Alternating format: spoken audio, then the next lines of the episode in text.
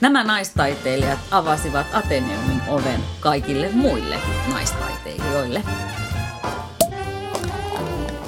Avajaiset on taidepodcast, joka esittelee, analysoi ja kritisoi ajankohtaisia taidenäyttelyitä ja ilmiöitä. Nautimme avajaistarjoilusta ja ruodimme samalla puhuttelevimmat teokset. Minä olen taiteen moniottelija Krista Launonen ja seurassani on muodin ammattilainen Milla Muurimäki. Tervetuloa! Kävimme katsomassa Modernin nainen nimisen näyttelyn Ateneumissa, joka muuten on auki maaliskuun loppuun ja tietenkin tätä vuotta eli 22. Ja esillä oli siis 12 modernia naista, naisia, joista kyllä kaikki ovat jo haudassa, mutta vanhin heistä Sigrid af Forsels, joka oli syntynyt 1860, ja tuorein tapaus Laila Pullinen, joka syntyi 33 ja ikävä kyllä kuoli tuolla 2015. Aika hurja kattaus kaikenlaista, mutta hei Milla, mitä ajatuksia moderni nainen näyttelystä sulla nyt päällimmäisenä mielessä? Anteeksi, mun pitää sanoa, että sen on minä, kuka hönkii tähän tämmöisiä, tiedätkö, aikuisviide henkäsyjä, vaan Ai, koira. Sä siirtynyt aikuisviide-osastolle. Meillä on aika usein täällä mukana näitä meidän kotieläimiä ja tällä kertaa minun koirani. Tuhiseva Frida. Hei, voidaanko sekä juoda jotain? Aa, totta kai voidaan juoda. Hei, mä oon valinnut meille modernin naisten, modernia naisten kunniaksi tällaista juomaa kuin absintti. Ja tämähän oli ö, varsinainen taiteilijoiden suosikkijuoma 1800-luvun lopulla, 1900-luvun alussa Pariisissa. Ja siellähän moni näistä naisista opiskeli, että... Chin, en ole ikinä juonut. Maistan. No niin, katsotaan miten käy. Absinttihan on hyvin tämmöistä yrttistä, anista ja fenkolia. Huh. Aika, aika styjy. Mutta mun mielestä tämä maistuu, olisiko joku lapsuuden ja yskänlääke? Mä en tiedä, minkälaista lääkettä sinulle on lapsena annettu, mutta kieltämättä tuo, tuo kyllä varmaan tappaa talossa ja puutarhassa, Joo. mutta tuommoista vähän vihertävää ja jos, jossain vaiheessa väitettiin, että se on huumausainetta. No, no tämän tuntee, kun tämä menee täällä kurkkutorve. Alas, kurkkutorve alaspäin, niin Mut joo, polte menee. Muotijuoma. Mutta hei, kysymys oli, mitä jäi päällimmäisenä mieleen ö, naistaiteilijoista, suomalaisista naistaiteilijoista? Mm, tota, päällimmäisen tai ensimmäisenä mieleen se, että kun astui näyttelytilaan, niin siellä oli vastaanottamassa ikitutot Ellen Teslev ja Helene Scherbeck. Ja niin ihania kuin he ovatkin, ja siis uskomattomia töitä ja jotenkin mykistävää. Mutta nyt tuli sitten mulle ajatuksena, että niin, tämä oli tämä moderni nainen ja sitten mä näen taas nämä kaksi meidän superklassikko taiteilijaa ensimmäisenä, niin mulle ei tullut semmoinen niin sanottu uuteen astumisen olo. Tiedätkö, mitä tarkoitan? Niin, oliko kyseessä niin sanottu déjà vu-ilmiö?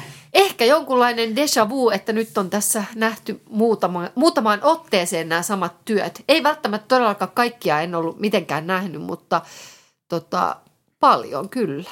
No kyllähän se silleen oot ihan oikeasti tuossa, että, että Ellen ja Helene on kyllä ni, ne, niin kuin ne nimet tavallaan. Ja mä luulen, että ne on niin kuin vähän pakko ottaa tuohon tähänkin näyttelyyn mukaan, mutta itse asiassa monista syistä. Ensinnäkin he ovat jo jotenkin siinä Suomen taidehistoriassa varsinaisia ikoneita ja monet heidän työstäänkin on vähän jo ikonisia töitä.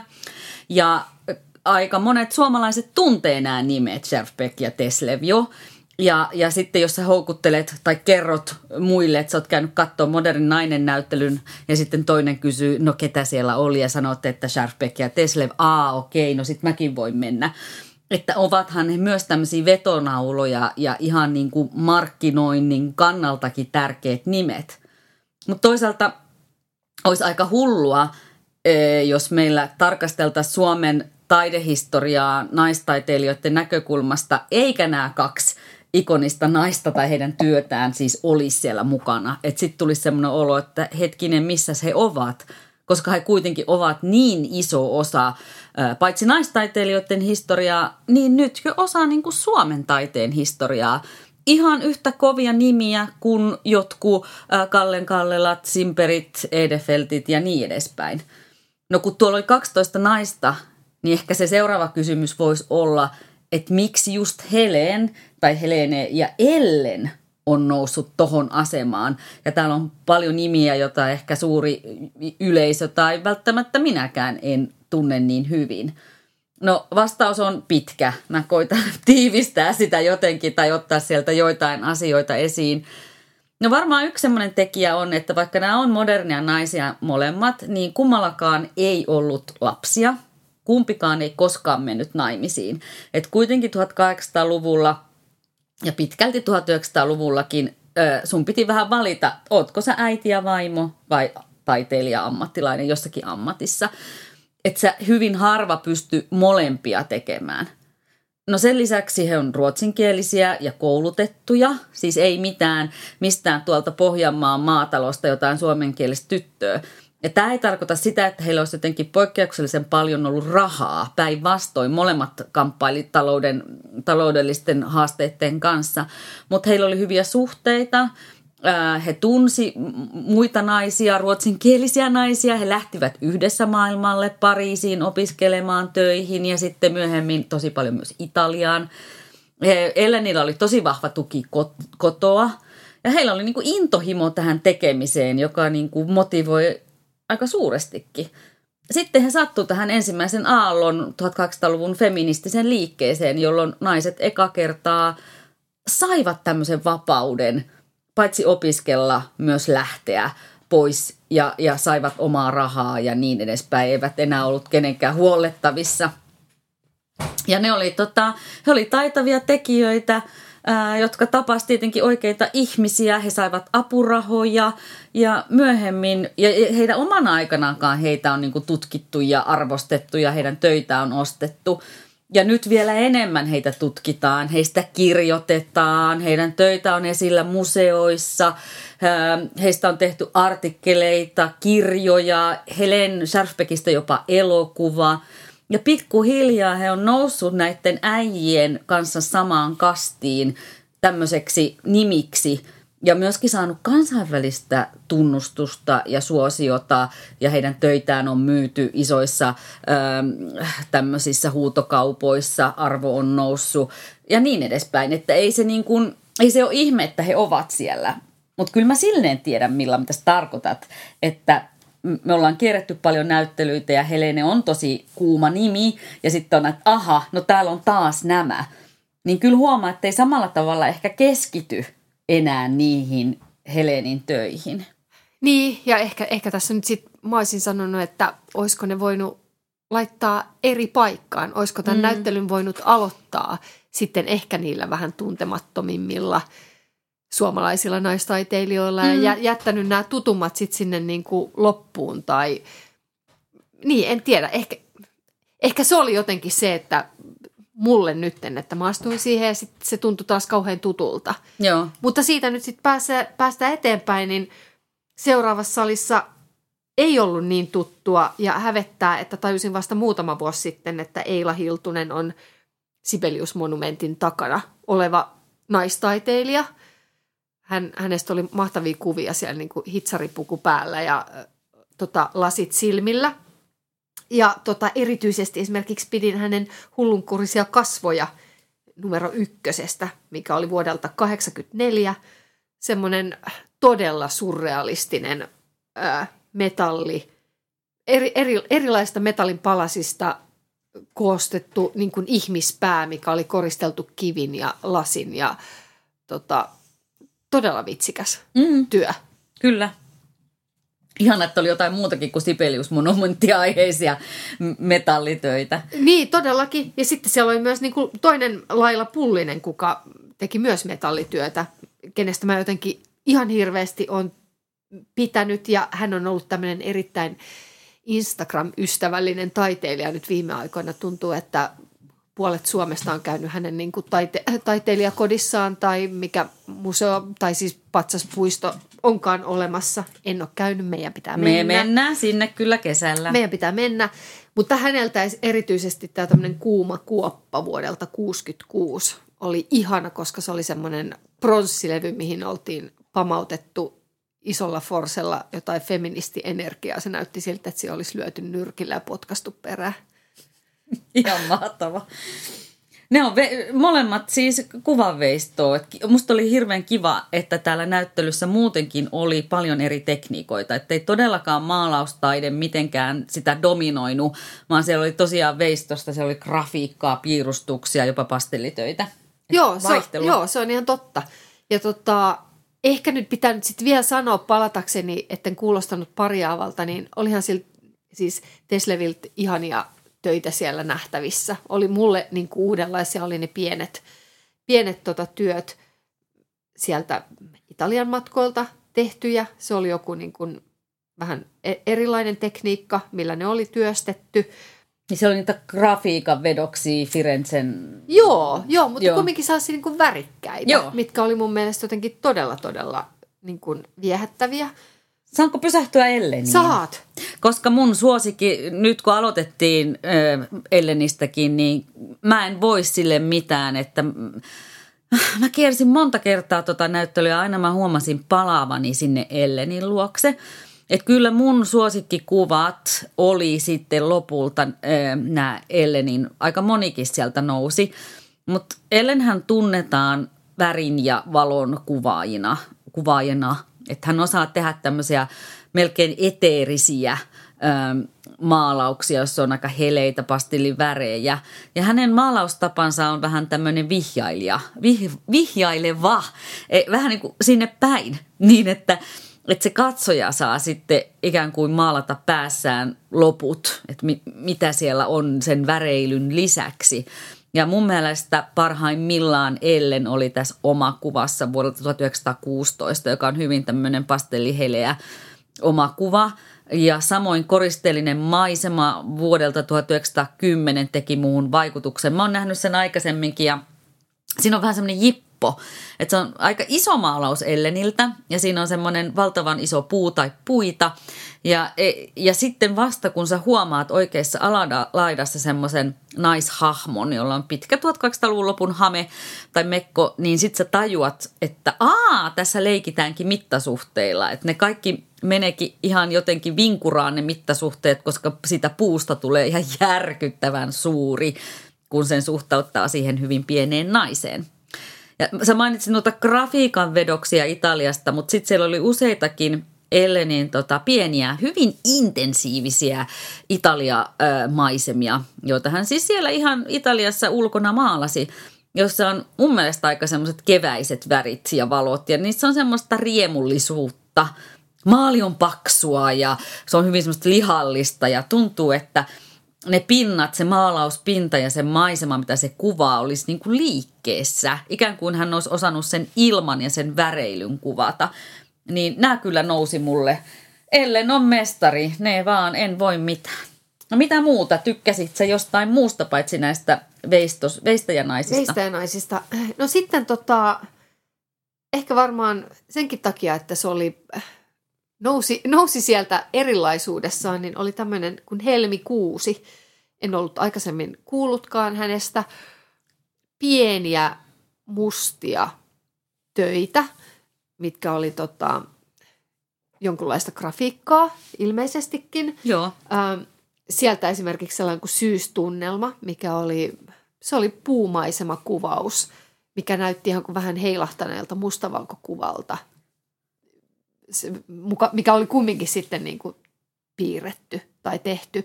Ja samoin siellä oli sellainen työ kuin Ovi vuodelta 76, missä oli tota, ikään kuin toisesta huoneesta katsottiin huoneeseen, missä istuu hämärässä pienen pöy- niin kuin pöytälampun ääressä naishahmo. Ne oli jotenkin todella mukaansa tempaisevia, tempaisevia tummanpuhuvia töitä. Ihana, kun nostit Helmikuusin. Siis vitsi, mikä nimi Helmikuusi. Ni, niin siis hän on syntynyt 1913 ja kuollut 2000. On ollut toki tehnyt maalauksia, piirtänyt ja niin edespäin, mutta täällä oli näitä tosi paljon grafiikan vedoksia ja sitten ihan piirustuksia tussilla ja lyijykynällä ja aika pienikokoisia. Et sitten oli jännä tulla siihen huoneeseen tai niihin seinille, minne, mitkä oli ikään kuin helmikuusen töille pyhitettyjä, niin joutui menemään tosi lähelle, koska ne oli pieniä. Ja sitten niitä tutkimaan, ja, ja se mustavalkoisuus loi siihen tietysti erilaisen maailman. Ja tota, ehkä jopa vähän ankea ja synkänkin, mutta todella mielenkiintoisen. Ja mä sitten siinä tutkin niitä hänen ö, piirustuksiaan ja grafiikan vedoksiaan, ja yhtäkkiä olin sille, että hetkinen, että näissähän on niin kuin rauniokaupunkeja. Ja sitten mä rupesin vasta lukemaan, mikä sitä, niin kuin, mitä näiden teosten nimet on, ja luin, että Viipuri. Että ei ole totta, ja katoin, että nehän on sota-aikana tehty. Että vau. Et hän, myöhemmin selvitin, että helmikuusi oli Lottana sota-aikana 41-44 ja Viipurissa. Ja tota, hän siis teki silloin paikan päällä piirroksia, ilmeisesti myöhemmin nämä grafiikan vedokset, mutta joka tapauksessa nämä on historiallisesti ihan hirveän arvokkaita kuvia, koska ei meillä kauheasti ole, eihän sota-aikana ehditty paljon taidetta tehdä, kun piti sotia, mutta että ylipäätään meillä on jotain, ja vieläpä Viipurista, todella harvinaista suomalaista taidehistoriaa, sodan kuvitusta. Että ne niin kuin nousi mun silmissä ihan mielettömän arvokkaiksi teokseksi. Siellä oli sitten semmoinen Ofelia-niminen, Metsotinto oli tämmöinen tietty grafiikan tapa toimia, niin sellainen sen niminen teos, joka oli sitten ihan tavallaan toisella seinälläkin, joka kuvaa siis Hamletin mm, Ofeliaa hukkumassa. Tässä helmikuusen työssä oli vaan sen Ofelian pää näkyy. näkyy. Sieltä hän oli oletettavasti siis veden varassa, niin kuin Ofelia yleensä kuvataan. Että se oli, se oli kans totta kai upea, mutta, mutta nämä viipurityöt kyllä niin kuin kolahti, että vau, meillä on tällaistakin. Mm, siis joo, uskomatonta ja ihanaa, että joku on ollut niin kuin dokumentoinut piirtämällä ja sen jälkeen työstänyt ne Totta. taiteeksi. Niinpä. Elka Seseman on se nainen, jonka kun menette näyttelyyn, niin hänen omakuvan todennäköisesti näette, koska hän, hän on niin tämä mainoskuva päähahmo, jossa hänellä on tämmöinen valkoinen hattu päässä.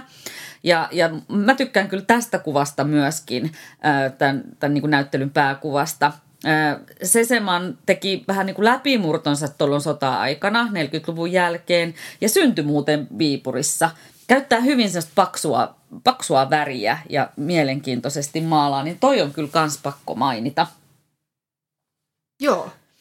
Mm. Si- mm. Niin, jäikö sulla vielä tota, sieltä jotain muita, no, mitä haluat Kato mä täällä. No joo, joo, tota, kun mä rupesin miettimään, että nämä naisten työt on kyllä tosi hienoja, mutta ää, musta tuntuu, että aivan yhtä tär- tärkeiksi voisi nostaa nämä naisten niin kuin tarinat, heidän omat henkilöhistoriat, ketä nämä tyypit oli, koska he kantaa niin kuin mukanaan tosi paljon paitsi Suomen historiaa, myös niin kuin tasa-arvon historiaa.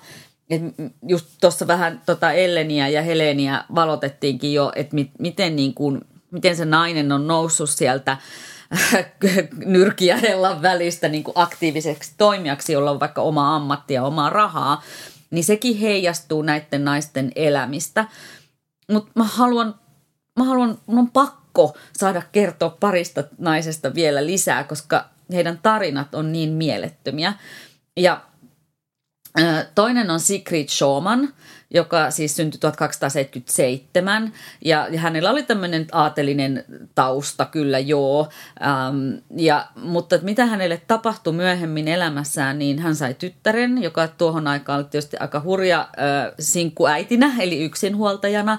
Ja se tarkoitti sitä, että hän ei siis voinut jatkaa taiteilijana, vaan hänen piti elättää itsensä ja tyttärensä taidekriitikkona – ja vasta kun hän jäi eläkkeelle, hän pystyi niin kuin täysin ruveta maalaamaan. Ja onneksi hän eli 101-vuotiaaksi, eli hän maalasi vielä 90-vuotiaanakin. Ja hänen työt on vähän niin kuin Ellenin, Ellen Teslevin maisemien, voisi sanoa, että sisartöitä. Nekin on semmoisia pieniä maisemia. Hän kävi paljon myös Italiassa ja maalasi niin kuin jotenkin tunteita ja tunnelmia ja sitä valoa siellä – ja jos... hänen työt oli myös itse asiassa vähän pastellisia. Joo, oli. Joo. Vähän niin kuin sisartöitä. Joo. Ja jos tämä nimi Showman on tuttu tai soittaa jotain kelloja, niin hyvä, koska hänen veljensä todella oli tämä Eugen Showman. joka siis äh, 16. kesäkuuta 04 Helsingissä ampui äh, silloisen Suomen kenraali-kuvernööri Bobrikovin ja sitten myös itsensä sen jälkeen. Eli kyseessä on sitten tämä Suomen tunnetuin poliittinen murha. Että, että kyllähän se ähm, Sigridkin tästä asiasta sitten, häntä kysyttiin sitä tosi usein, hänen suhdettaan veljeen ja minkälainen hänen veljensä oli ja niin edespäin. Mutta sitten ehkä vielä toinen nainen, on, on, minkä haluan nostaa, on tämä Sigrid of uh, Forselles, joka syntyi 1260, eli on tosiaankin tämän joukon vanhin nainen. Ja tai aikais... hän oli kanssa se kuvanveistäjä? Joo, hän oli kuvanveistäjä. Ja Rodin oli ranskalainen yhä edelleen tosi arvostettu ja silloinkin tunnettu kuvanveistäjä. Ja hän pääsi Rodinin ateljeavustajaksi. Ja on sanottu, että Forselles oli ehkä Suomen ensimmäisiä, jos ei eka, niin ainakin ensimmäisiä naiskuvanveistäjiä. Mutta ehdottomasti eka, joka lähti tekemään tämmöisiä suuria, isoja, monumentaalisia hommia. Ja, ja sitten myöskin elätti itsensä. Ja hänellä on hirveän mielenkiintoinen tämmöinen nel, viiden ö, veistoksen tai reliefin sarja, jossa näkyy tämä hänen intohimonsa erilaisia salatieteitä kohtaan. Ja tämä on ihmissielun kehitys on tämän sarjan nimi. Ja tämä on siis Kallion kirkossa nämä neljä osaa ja yksi osa on sitten kansallisgallerian omistuksessa. Ei tosin ollut ikävä kyllä esillä nyt tuolla Ateneumissa. Mutta tota, hän, hänkin lähti Pariisiin, niin kuin monet lähti jatkaa opintoja. Ja sitten hän lähti myös Firenzeen, niin kuin tosi moni muukin. Palas kyllä vielä sitten Pariisiinkin ja Suomeenkin lopulta. Ja sitten Suomessa teki aika paljon erilaisia niin kuin uurnia, hautauurnia ja vaaseja. Ja, ja taidekäsityötä, joka oli to, niin tohon aikaan huomattavasti hyväksytä, niin kuin hyväksyttämpää kuin taiteen tekeminen. Että naisten oli ok tehdä käsitöitä ja tämmöistä taidekäsityötä. Että kyllä noin naiset on joutunut kaiken. Siis mitä sitä, tarkoitatko että ne uurnat oli nimenomaan? Niin ei, ei. Ne, niitähän niin kuin sai, niin kuin tavallaan Joo. oli ihan ok no, tehdä. Mikä on sitten, sitten taidekäsityö? No se voi olla vaikka ryijyä tai jotain tällaista vastaavaa, mitä sitten on niin kuin o, enemmän ok tehdä, kun sä oot nainen. Että älä tee kauhean isoja veistoksia, ei ole hirveän feminiinistä. Okei, okay, aivan. Mutta hän silti teki, mikä on musta aika hienoa. No, mutta noista tarinoista pitää vielä sanoa, että isot pointsit Ateneumille – kuvista, mitä mm. he olivat näistä naisista valinneet. Että siellä oli todella vaikuttavia ja hienoja, voimakkaita valokuvia, kuinka heidät esiteltiin. Et mun mielestä justiin, kun Teslevistä aloitettiin, niin esimerkiksi hänen potrettikuvansa, niin siis se katse on niin kuin porautuvan itse varman feministisen hieno. Niin on. Että ne oli, kaikista oli sellaiset voimakkaat, todella hienot valokuvat sinne valittu. Kyllä. Mukana oli myös Hilda Flodin, joka oli luokka, toi Simperin, Hugo Simperin luokkakaveri. Ja Särfbeck oli hänen opettajansa. Ja hänkin toimi muuten Rodanin oppilaana Pariisissa. Ja, ja kaiken lisäksi hänestä tuli vielä Juho Rissasen, eli toisen taiteilijan vaimo. He tosin erosivat. Mutta kaikki, jotka on kävellyt Helsingin Aleksilla, niin on kävellyt ohi äh, Hildan irvistelijät seinäveistosten ohi. Että ne on siinä Pohjolan talon seinässä. Nekin on siis naistaiteilijan joo, käsistä? Tullut. Kyllä, on. Hyvä näistä, muikit. Joo, todellakin. Wow, sehän on niinku ikoninen tota, niin. jotenkin katu tuommoinen taidesysteemi, mitä kaikki jää vähän kuvailee. Totta. Ja Essi Renval, josta ei vielä olla puhuttu, niin hänen taas tekeleitään on Helsingissä oleva rauhanpatsas. Hän teki paljon erilaisia muotokuvia muutenkin, mutta se patsas on varmaan monelle tuttu myöskin... Mikä on rauhapatsas? Se on siellä rannalla. Onko se Eteläsatama vai kumpi satama se on? Siellä on semmoinen naispatsas, Aa, joka joo, on, on... nyt tiedän, kyllä. Joo, ehkä muillekin valkeni. Niin menkääpä katsomaan. Siellä se seisoo sinne, sitä pääsee aina katsoa. No vähän surullisempi tarina on Gunvar Grönvikin tarina. Hän, hän on tunnettu omakuvistaan ja, ja tekstiilitaiteilijana. Hänkin opiskeli Pariisissa – Ähm, ja tosiaan hän myös teki sota-ajan taidetta jonkun verran. Ne on hyvin, hyvin synkkiä, mitä siellä oli esillä hänen teoksiaan. Hän koki itsensä aika yksinäiseksi ja vähän ulkopuoliseksi, vaikka olikin näitä, nämä naistaiteilijat oli kivasti verkostoituneet, vaikka silloin semmoista sanaa ei tietenkään käytetty, vaan puhuttiin ystävättäristä. Mutta siitä huolimatta Gunvor Grönvik lopulta kyllä hukuttautui aivan turhan nuorena sitten mm, että hänen, hänen elämänsä oli vähän surullinen. Ja sitten pitää nyt sanoa vielä Lea Ignatius, graafikko. Hänkin opiskeli Pariisissa ja, ja siellä oli sitten hyvin abstrakteja graafisia teoksia häneltä.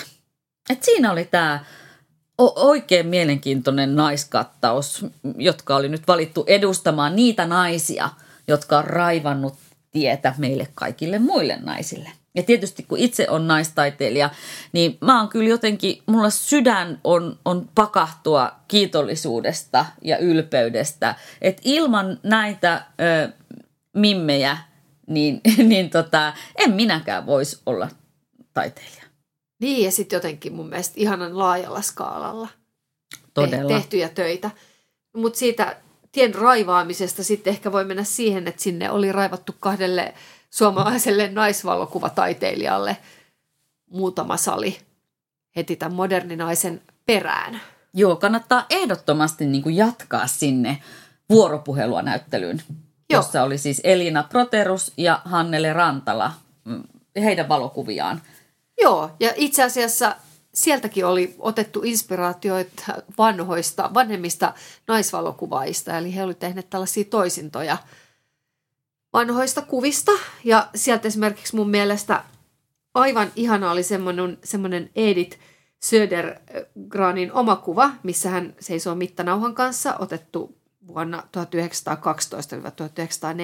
1912-1914.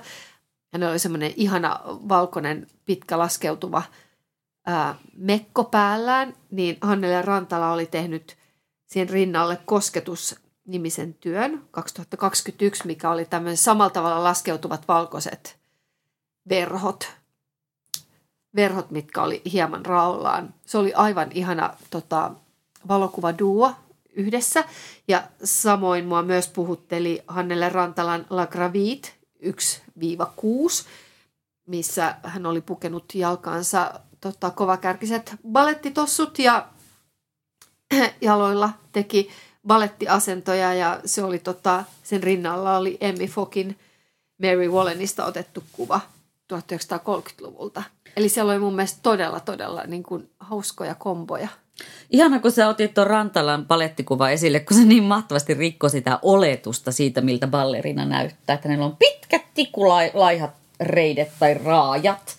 Ja sitten Rantala ei ole sellainen. Että se oli jotenkin aivan ihana, ihana rikko sitä oletusta balleriinasta. Ei, se on ihan totta. Ja siis se oli jotenkin se oli niin voimakas se kombo nimenomaan. Se, ne kuvat oli muuten sillä tavalla niin kuin tummat ja sitten siellä on ne niin kuin heleet puuterin pinkit, kovakärkiset tossut. Se oli ihana, ihana yhdistelmä. Mä teki muutenkin tuossa näyttelyssä, nimenomaan siis puhun nyt Rantalan ja Proteroksen näyttelystä, niin kuin se vuoropuheluvaikutuksen. Että se vuoropuhelu, että, vast, että siellä oli nyt vanhoja valokuvia ja sitten nämä modernit nykynaiset, siis elossa olevat naistaiteilijat, valokuvataiteilijat, oli niin kuin omilla töillä ikään kuin vastannut niihin. Että se oli vähän niin kuin äh, kuvavaihtoa. Niin kun, jos me ajatellaan vaikka jotain WhatsApp-viestiä tai mitä tahansa viestiä, joka on kirjallista, niin toi voisi olla niin kuin kuvaviesti menneisyydestä ja siihen kuvaviesti takas täältä nykyisyydestä. Joo, se on ihan totta. Että syntyi semmoinen tosi hauska, rikas vuoropuhelu ää, niiden kaikkien teosten välille. Joo, ja mun mielestä se oli itse asiassa tosi nerokas tapa esitellä valokuvataidetta. Kyllä. Että se, siihen oli niin kuin helppo, helppo niin kuin sukeltaa sisään ja niin kuin ymmärtää sitä tai katsoa sitä – kun siinä on periaatteessa, kun tehdään vertailukohtia ja sä voit vähän niin kuin, niin se helpottaa sitä tulkintaa. Totta. Ja tämän jälkeen hän siis Ateneum menee remonttiin, kun nämä näyttelyt loppuu. Maaliskuun 27. päivä siellä tehdään iso ilmastointiremontti. Eli sitten ei Ateneumin enää vähän aikaan pääse, niin kyllä nyt kannattaa käydä tämä kattoon niin kuin ihan vaan naista naistaiteilijoiden kunnianosoituksena. Musta tähän on jotenkin hyvä, ei nyt lopettaa, mutta ainakin paussata hetkeksi, panna paussille, pitää pikku tauko. Niin, niin kuin jotenkin ajatella myös naistaiteilija, jossa voisi olla se tulevaisuus. Toki myös miehissä, mutta niin kauan aikaa kuin ei olla tasa-arvoisia, niin pitää nostaa ja pitää meteliä. Öö, kenet sä millä lähettäisit tota, ö, katsomaan moderninainen näyttelyn ja miksei myös vuoropuhelua ö, näyttelyä. Aha, tota,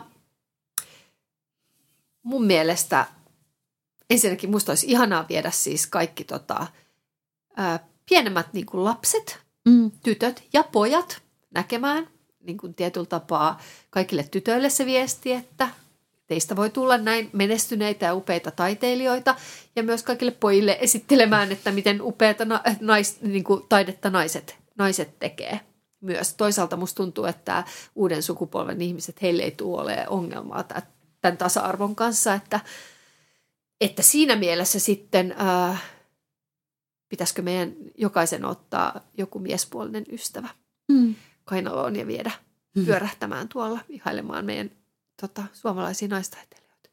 Joo, musta on hirveän tärkeää kertoa noita naisten tarinoita. Se, että mitä, mistä he ovat joutuneet luopumaan, mitä he ovat joutuneet uhraamaan, minkälaisia asioita, pilkkaa ja epäilyjä he ovat joutuneet kuulemaan. Että et hirveän usein toistuu noissa tarinoissa se, että ei tämä voi olla naisen tekemä. Tai joskus kehuina on sanottu, että tämä on niin hyvä, että, että tämä on varmaan miehen tekemä. Tai tämä voisi olla miehen tekemä.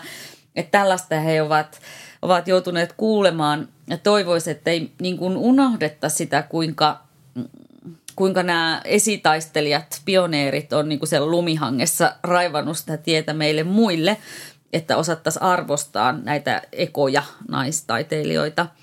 Ja, ja sitten myös, että ei siitä nyt kuulkaa niin kauhean kauan ollut, kun nainen oli vielä miehen omaisuutta ja ei itse saanut olla penniäkään rahaa vaikka. Että et ei unohdetta sitä, miten lyhyt on se niin kuin naisen, naisen hi- historia aktiivisena itsenäisenä toimijana. Mm, Mutta sitten mun mielestä mä haluan sitten vasta, vastapallona heittää sen, että vitsi, että täällä Suomessa on aika ihanasti ollut asiat. Että sekin just ajatuksena mun mielestä tämä Eila Hiltusen Sibelius-monumentti. Että se on Kyllä. aikanaan tilattu naiselta. Kyllä. Se on meidän tämän maan niin kuin yksi tunnetuimmista niin sanotusta turistikohteista.